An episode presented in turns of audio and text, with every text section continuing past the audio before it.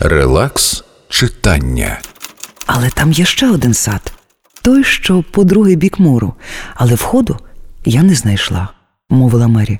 Там на одному дереві сиділа пташка, така червоногруда, і співала.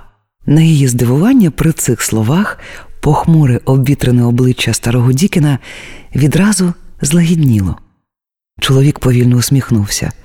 Це геть його перемінило. Мері подумала, наскільки ж гарніше має вигляд людина, коли вона усміхається. Френсіс Бернет Таємний сад.